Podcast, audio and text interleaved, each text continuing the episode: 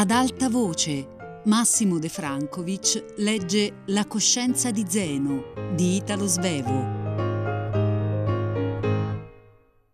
La moglie e l'amante.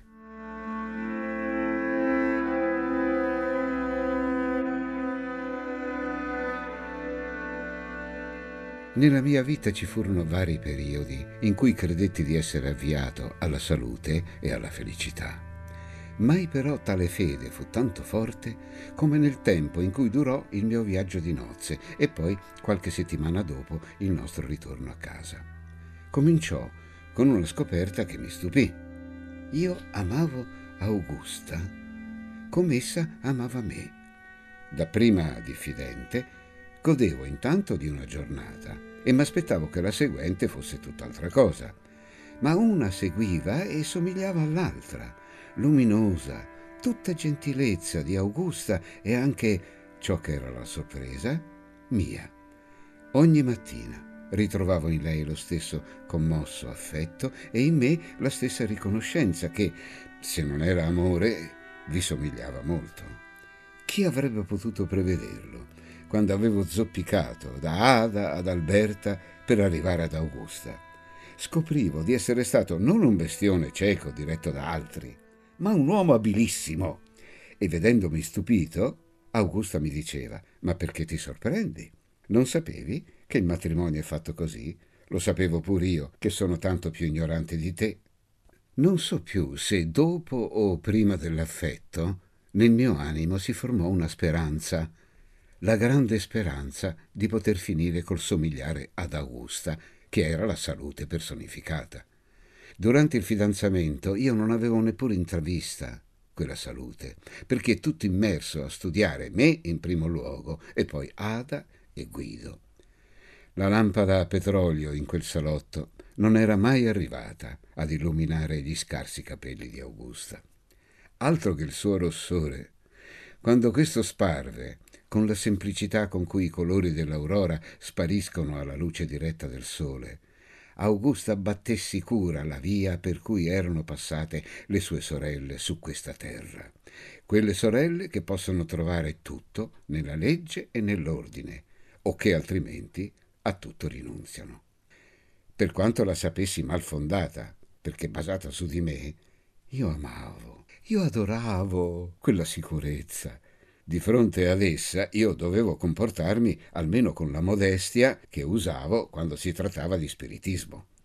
Questo poteva essere e poteva perciò esistere anche la fede nella vita. Però mi sbalordiva. Da ogni sua parola, da ogni suo atto, risultava che in fondo essa credeva alla vita eterna. Non che la dicesse tale. Si sorprese anzi che una volta io, cui gli errori ripugnavano, prima che non avessi amati i suoi, avessi sentito il bisogno di ricordargliene la brevità. Ma che? Essa sapeva che tutti dovevano morire, ma ciò non toglieva che oramai che eravamo sposati si sarebbe rimasti insieme, insieme, insieme.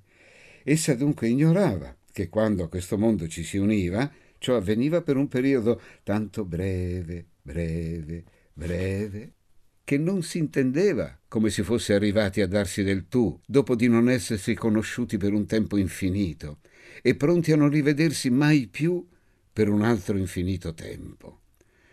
Compresi finalmente che cosa fosse la perfetta salute umana, quando indovinai che il presente per lei era una verità tangibile, in cui si poteva segregarsi e starci caldi. Cercai di esservi ammesso e tentai di soggiornarvi risoluto di non deridere me e lei, perché questo conato non poteva essere altro che la mia malattia, e io dovevo almeno guardarmi dall'infettare chi a me s'era confidato. Anche perciò, nello sforzo di proteggere lei, seppi per qualche tempo muovermi come un uomo sano. Essa sapeva tutte le cose che fanno disperare, ma in mano sua queste cose cambiavano di natura. Se anche la terra girava, non occorreva mica avere il mal di mare tutt'altro. La terra girava, ma tutte le altre cose restavano al loro posto e queste cose immobili avevano un'importanza enorme. l'anello di matrimonio, tutte le gemme e i vestiti, il verde, il nero, quello da passeggio che andava in armadio quando si arrivava a casa e quello di sera che in nessun caso si avrebbe potuto indossare di giorno, né quando io non mi adattavo di mettermi in marsina. E le ore dei pasti erano tenute rigidamente e anche quelle del sonno. Esistevano quelle ore e si trovavano sempre al loro posto. Di domenica essa andava a messa e io ve lo accompagnavo talvolta per vedere come sopportasse l'immagine del dolore e della morte. Per lei non c'era e quella visita le infondeva serenità per tutta la settimana. Vi andava anche in certi giorni festivi che essa sapeva a mente. Niente di più. Mentre io, se fossi stato religioso, mi sarei garantita la beatitudine stando in chiesa tutto il giorno.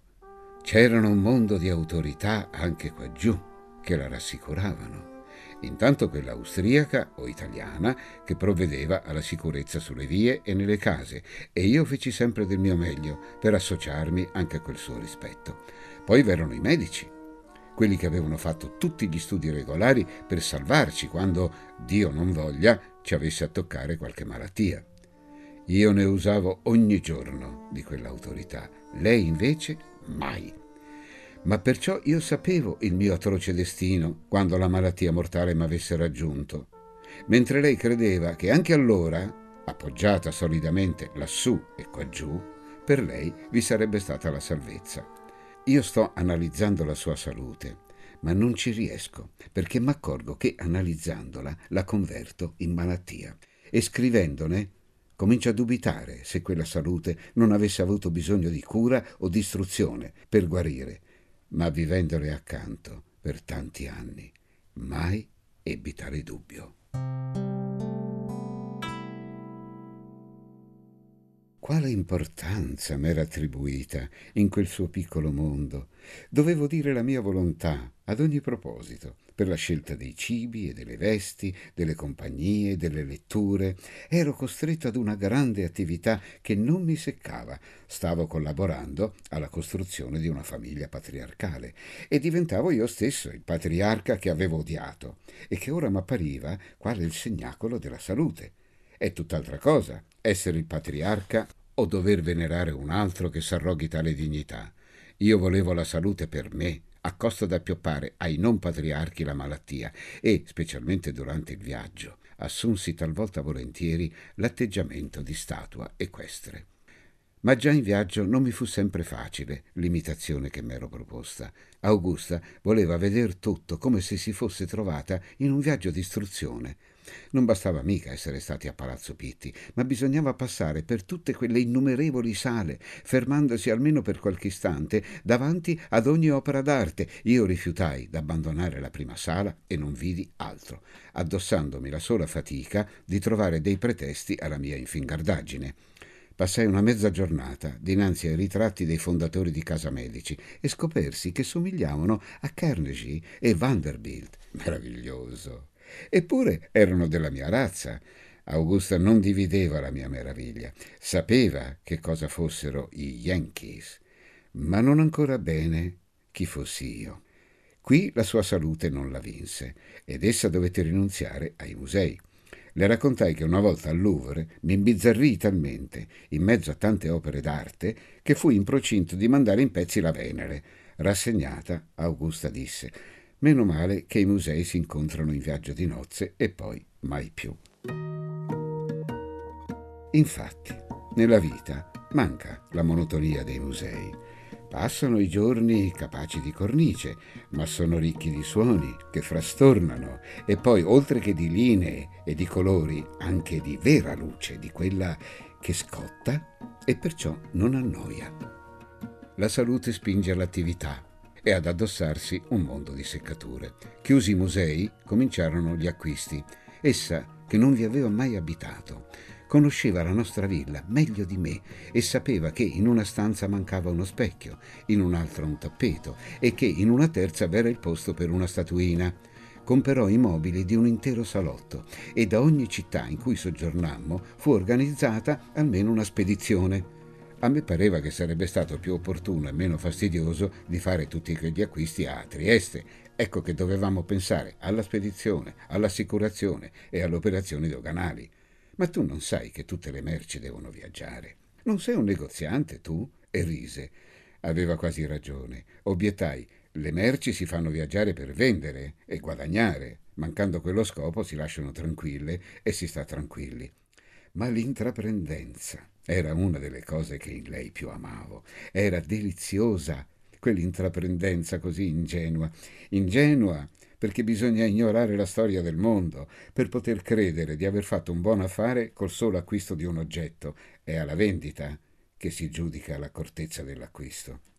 Credevo di trovarmi in piena convalescenza. Le mie lesioni s'erano fatte meno velenose. Fu da allora che l'atteggiamento mio immutabile fu di lietezza.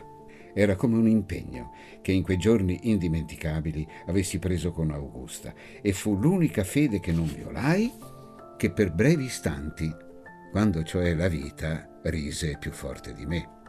La nostra fu e rimase una relazione sorridente, perché io sorrisi sempre di lei, che credevo non sapesse, e lei di me, cui attribuiva molta scienza e molti errori che essa, così si lusingava, avrebbe corretti. Io rimasi apparentemente lieto anche quando la malattia mi riprese intero, lieto come se il mio dolore fosse stato sentito da me, quale un solletico. Ma mi colse allora un'altra piccola malattia da cui non dovevo più guarire, una cosa da niente, la paura di invecchiare e soprattutto la paura di morire. Io credo abbia avuto origine da una speciale forma di gelosia L'invecchiamento mi faceva paura solo perché mi avvicinava alla morte.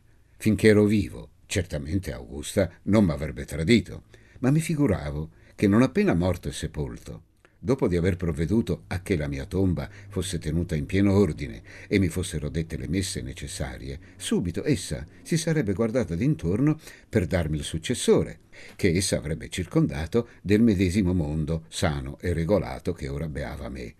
Non poteva mica morire la sua bella salute perché ero morto io. Avevo una tale fede in quella salute che mi pareva non potesse perire che sfracellata sotto un intero treno in corsa. Mi ricordo che una sera a Venezia si passava in gondola per uno di quei canali dal silenzio profondo, ad ogni tratto interrotto dalla luce e dal rumore di una via che su di esso improvvisamente s'apre. Augusta, come sempre, guardava le cose e accuratamente le registrava un giardino verde e fresco che sorgeva da una base sucida lasciata all'aria dall'acqua che s'era ritirata, un campanile che si rifletteva nell'acqua torbida, una viuzza lunga e oscura con in fondo un fiume di luce e di gente. Io invece, nell'oscurità, sentivo con pieno sconforto me stesso. Le dissi del tempo che andava via e che presto essa avrebbe rifatto quel viaggio di nozze con un altro. Io ne ero tanto sicuro che mi pareva di dirle una storia già avvenuta e mi parve fuori di posto che essa si mettesse a piangere per negare la verità di quella storia. Forse mi aveva capito male e credeva io le avessi attribuita l'intenzione di uccidermi, tutt'altro. Per spiegarmi meglio, le descrissi un mio eventuale modo di morire. Le mie gambe, nelle quali la circolazione era certamente già povera, si sarebbero incancrenite e la cancrena, dilatata, dilatata, sarebbe giunta a toccare un organo qualunque, indispensabile per poter tenere aperti gli occhi. Allora li avrei chiusi e addio patriarca. Sarebbe stato necessario stamparne un altro. Essa continuò a singhiozzare e a me quel suo pianto, nella tristezza enorme di quel canale, parve molto importante. Era forse provocato dalla disperazione per la visione esatta di quella sua salute atroce? Allora tutta l'umanità avrebbe singhiozzato in quel pianto.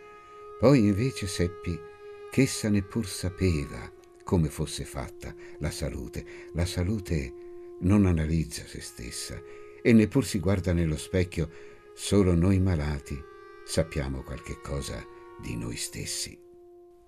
Fu allora che essa mi raccontò di avermi amato prima di avermi conosciuto.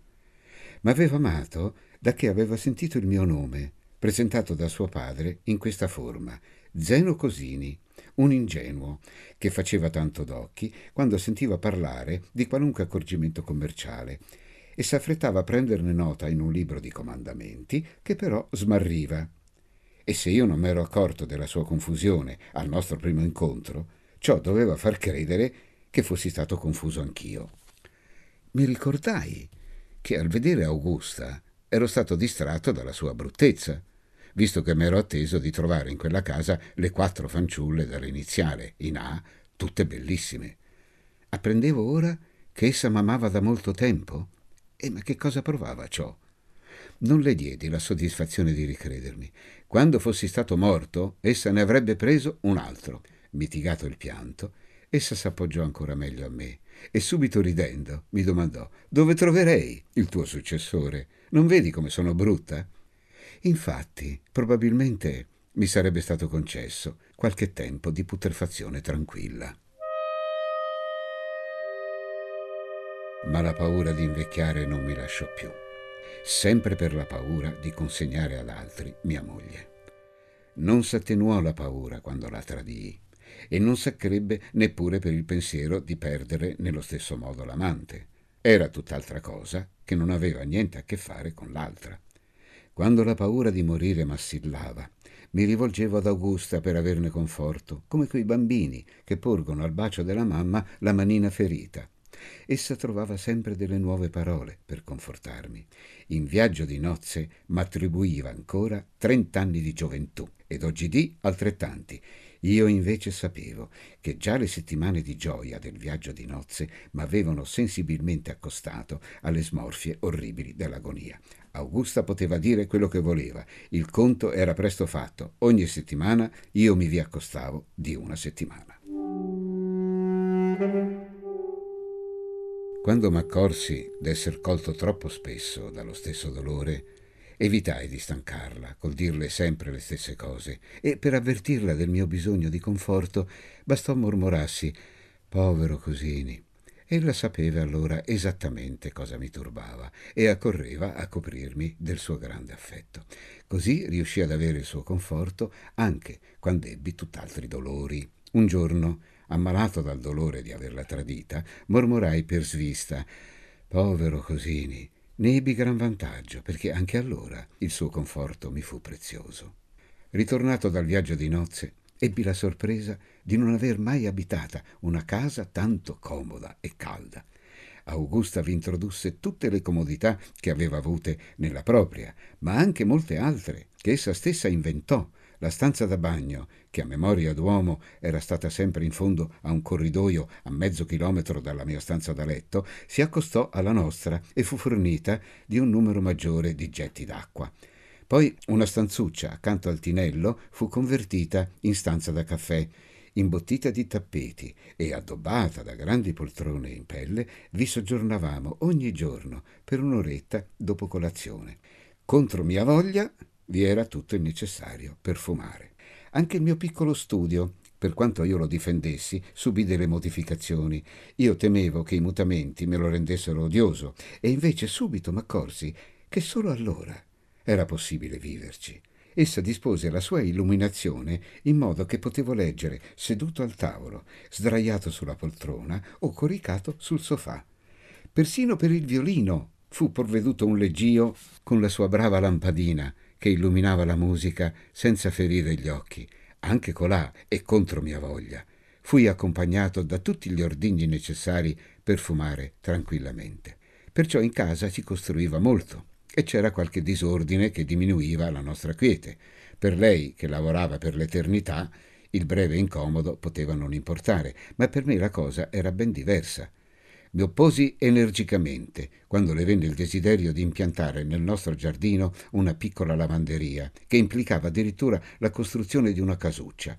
Augusta asseriva che la lavanderia in casa era una garanzia della salute dei bebè, ma intanto i bebè non c'erano e io non vedevo alcuna necessità di lasciarmi incomodare da loro prima ancora che arrivassero. Ella invece portava nella mia vecchia casa un istinto che veniva dall'aria aperta e, in amore, somigliava alla rondinella che subito pensa al nido. Ma anch'io facevo all'amore Le portavo a casa fiori e gemme. La mia vita fu del tutto mutata dal mio matrimonio.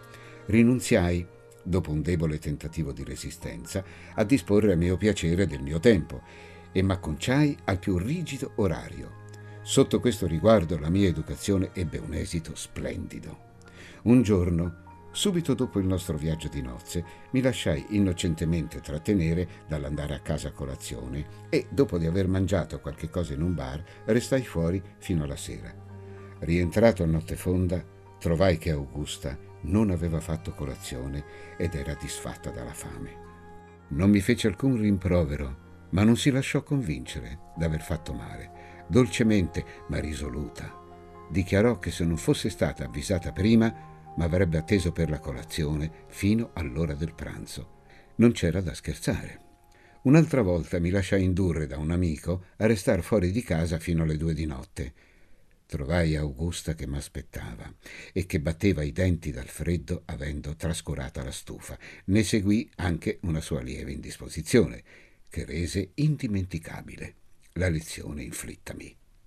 Un giorno volli farle un altro grande regalo, lavorare. Essa lo desiderava e io stesso pensavo che il lavoro sarebbe stato utile per la mia salute. Si capisce che è meno malato chi ha poco tempo per esserlo. Andai al lavoro e se non vi restai non fu davvero colpa mia. Vi andai coi migliori propositi e con vera umiltà. Non reclamai di partecipare alla direzione degli affari e domandai invece di tenere intanto il libro mastro. Davanti al grosso libro, in cui le scritturazioni erano disposte con la regolarità di strade e case, mi sentii pieno di rispetto e cominciai a scrivere con mano tremante. Il figliolo dell'Olivi, un giovinotto sobriamente elegante, occhialuto, dotto di tutte le scienze commerciali, assunse la mia istruzione e di lui davvero non ho da lagnarmi. Mi diede qualche seccatura con la sua scienza economica e la teoria della domanda e dell'offerta, che a me pareva più evidente di quanto egli non volesse ammettere, ma si vedeva in lui un certo rispetto per il padrone. E io gliene ero tanto più grato in quanto non era ammissibile che l'avesse appreso da suo padre. Il rispetto della proprietà doveva far parte della sua scienza economica. Non mi rimproverò giammai gli errori di registrazione che spesso facevo, solo era incline ad attribuirli ad ignoranza e mi dava delle spiegazioni che veramente erano superflue. Il male si è che a forza di guardare gli affari mi venne la voglia di farne. Nel libro, con grande chiarezza, arrivai a raffigurare la mia tasca e quando registravo un importo nel dare dei clienti, mi pareva di tenere in mano, invece della penna, il bastoncino del croupier che raccoglie i denari sparsi sul tavolo da gioco. Il giovane Olivi mi faceva anche vedere la posta che arrivava e io la leggevo con attenzione e devo dirlo, in principio con la speranza di intenderla meglio degli altri. Un'offerta comunissima conquistò un giorno la mia attenzione appassionata. Anche prima di leggerla, Sentii muoversi nel mio petto qualche cosa che subito riconobbi come l'oscuro presentimento che talvolta veniva a trovarmi al tavolo da gioco. È difficile descrivere tale presentimento. Esso consiste in una certa dilatazione dei polmoni, per cui si respira con voluttà l'aria, per quanto sia affumicata. Ma poi c'è di più. Sapete subito che quando avrete raddoppiata la posta starete ancora meglio. Però ci vuole della pratica, per intendere tutto questo, bisogna essersi allontanati dal tavolo da gioco con le tasche vuote e il dolore di averlo trascurato. Allora non sfugge più. E quando lo si è trascurato, non c'è più salvezza per quel giorno, perché le carte si vendicano.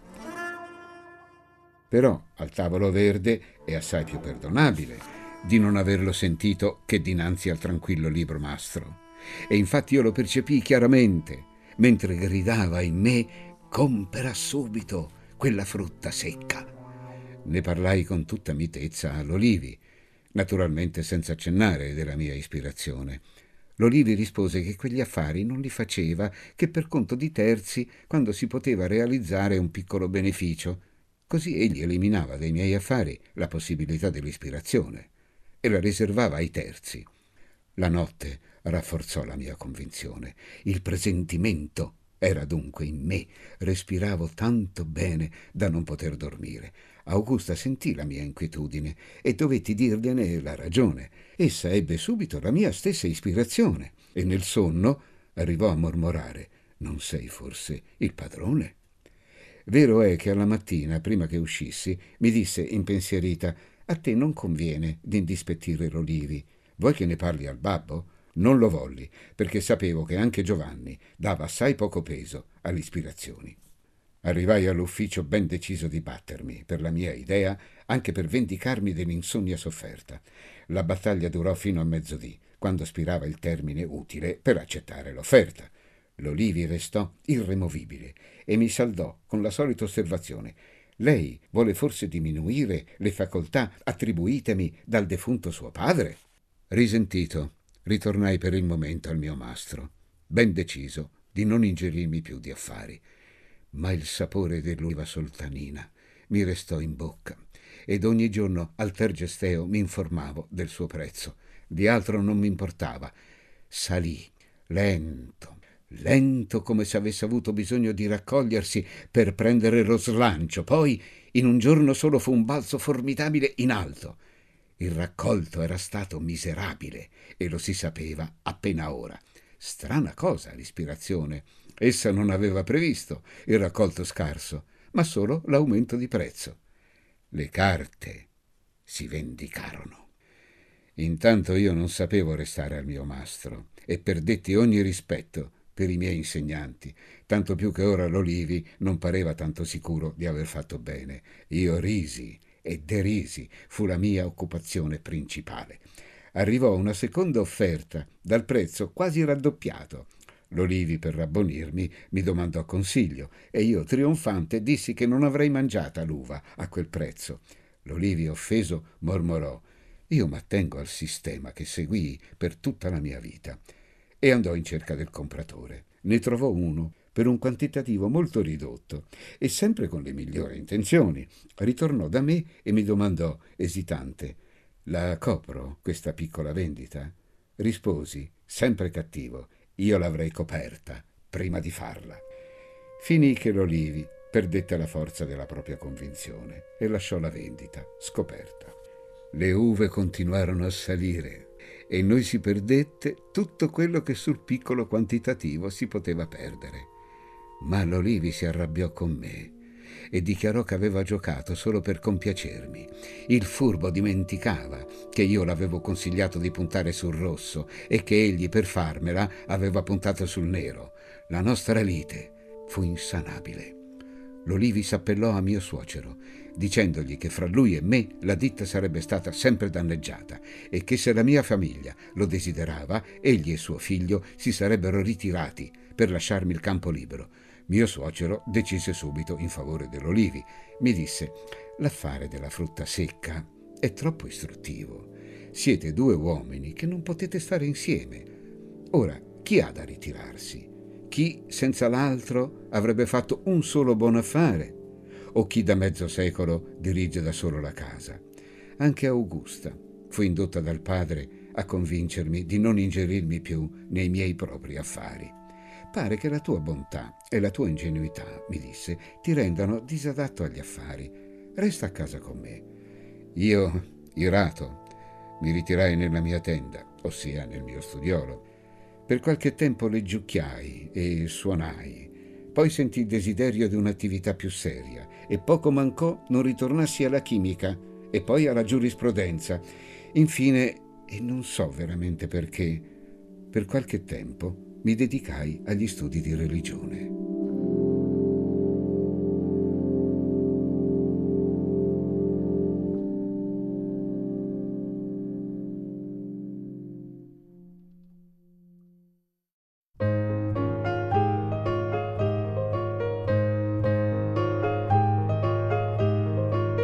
Massimo De Francovic ha letto La coscienza di Zeno di Italo Svevo a cura di Fabiana Carubolante, Jacopo De Bertoldi, Lorenzo Pavolini e Chiara Valerio. Regia di Luigi Iavarone. Tutte le puntate sul sito e sulla app Rai Play Radio. Ad alta voce è un programma Rai Radio 3.